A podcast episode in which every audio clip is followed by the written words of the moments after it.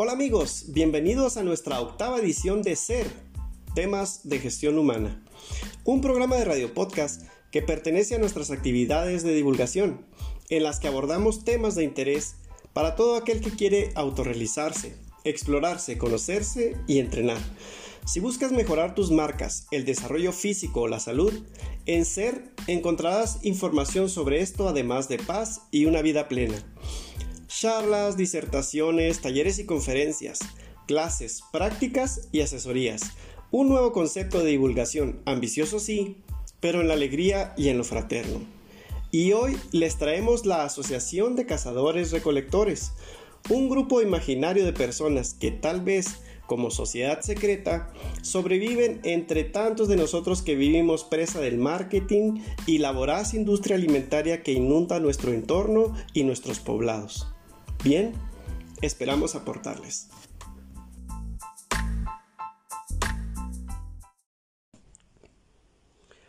Cuenta la leyenda que antes de la era agrícola había un grupo de personas que estaba diseminado por todo el mundo.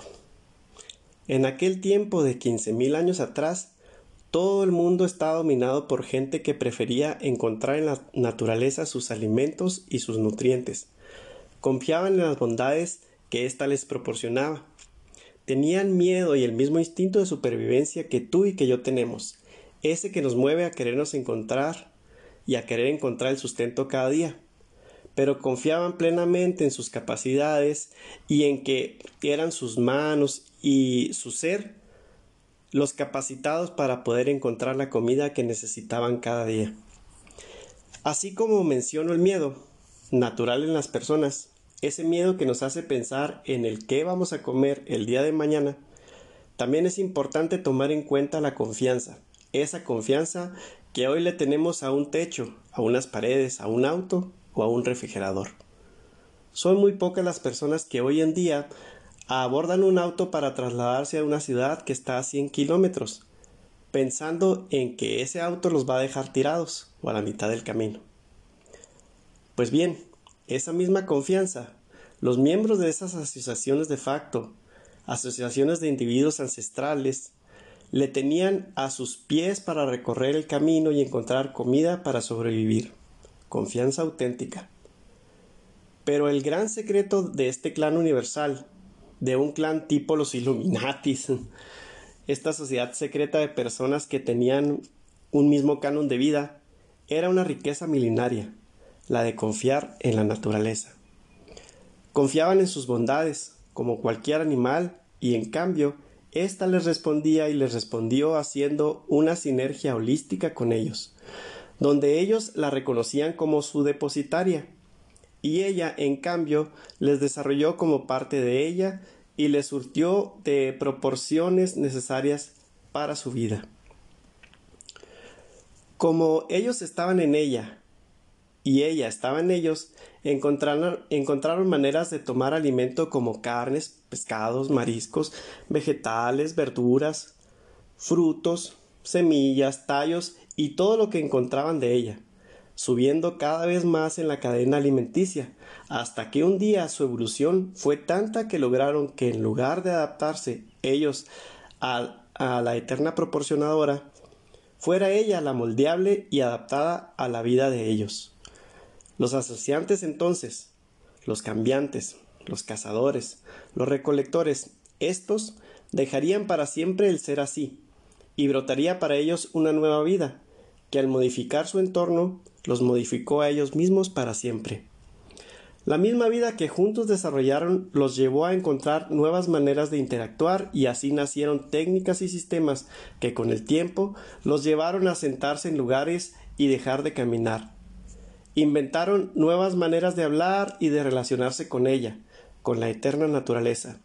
Y la agricultura, los pueblos, las presas, los diques, las ciudades, los caminos, la rueda, las máquinas y la tecnología cambiaron el fenómeno al que se expusieron en lo subsiguiente todos los sucesores de esta asociación de hombres.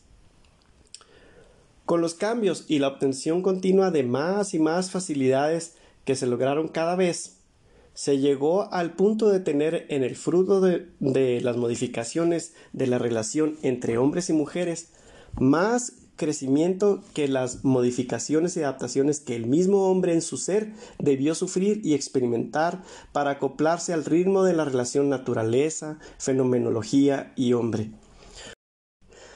Hoy por hoy, el crecimiento de las bondades y facilidades espera y apura al hombre.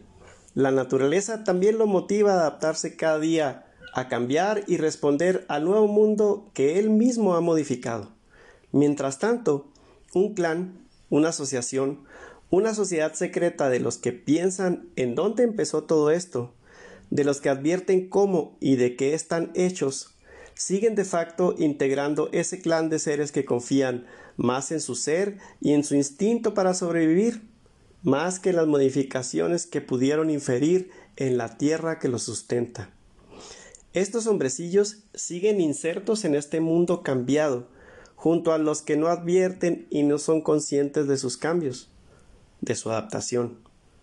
Unos comen lo que encuentran todavía, claro, pero por lo general lo que encuentran se les plantea a través de pantallas y de máquinas expendedoras a cambio de monedas.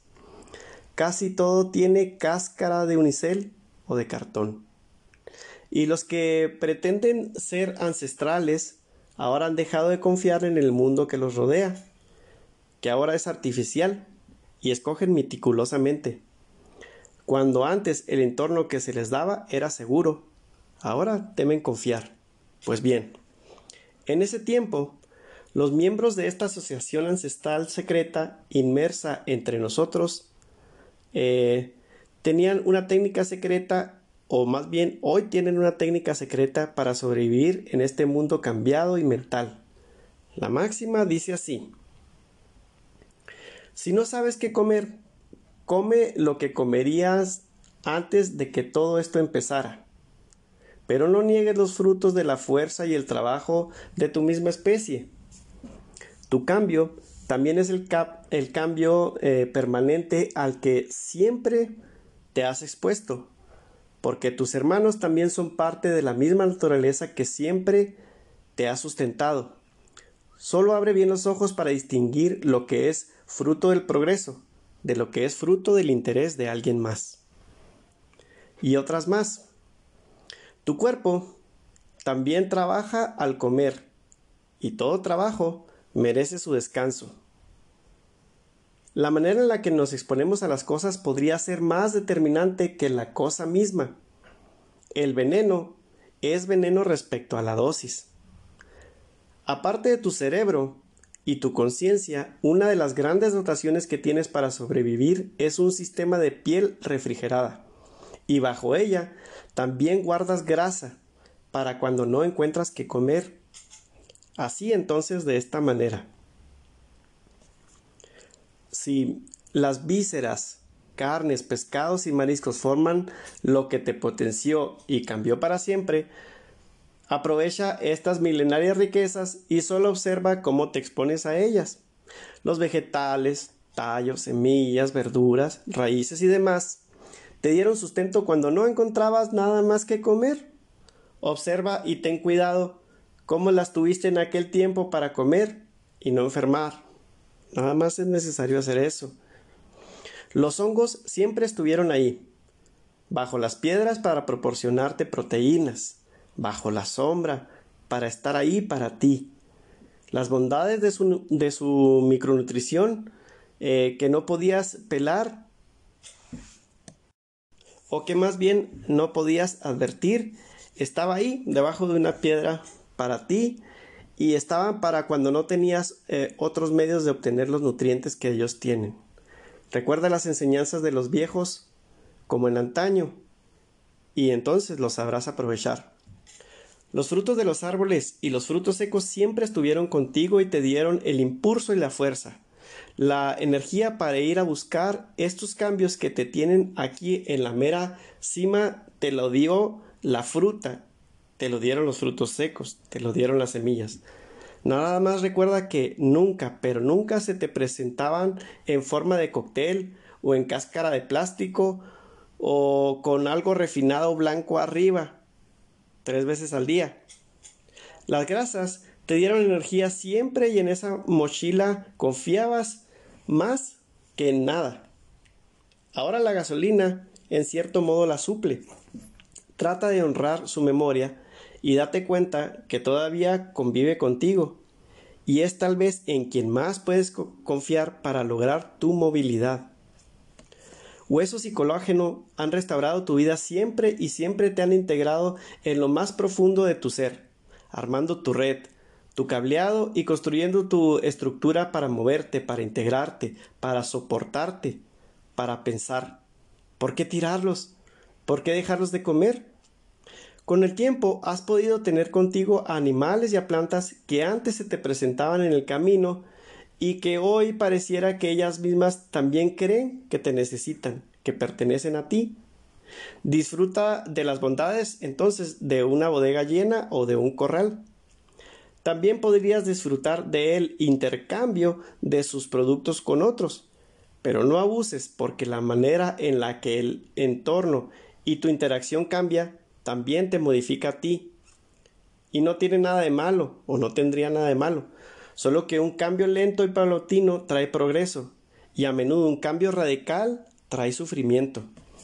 La vida para nosotros ha sido progreso, más que para cualquier otro animal, solo que la misma vida ha sido para nosotros también la ancestral enseñanza de que nada es blanco o negro, de que la dualidad de escoger entre una cosa y otra es una salida fácil para esa otra cosa que lucha dentro de nosotros para perpetuarnos como especie, la mente. Dualidades entre A y B son solo facilidades mentales y dejémoslas solo para campañas de convencimiento para los demás. Cuando de nosotros se trata, la sabiduría ancestral nos enseña que siempre es menester observar, discernir, razonar, sentir, intuir, palpar obtener la mayor cantidad de información posible. Y en esta materia de la comida y de la nutrición, siempre, como casi en nada más, desarrollamos la potencia de hacer esto. Así que no esperes un libro o alguien que te diga esto sí o esto no. Así no ha sido y así no será.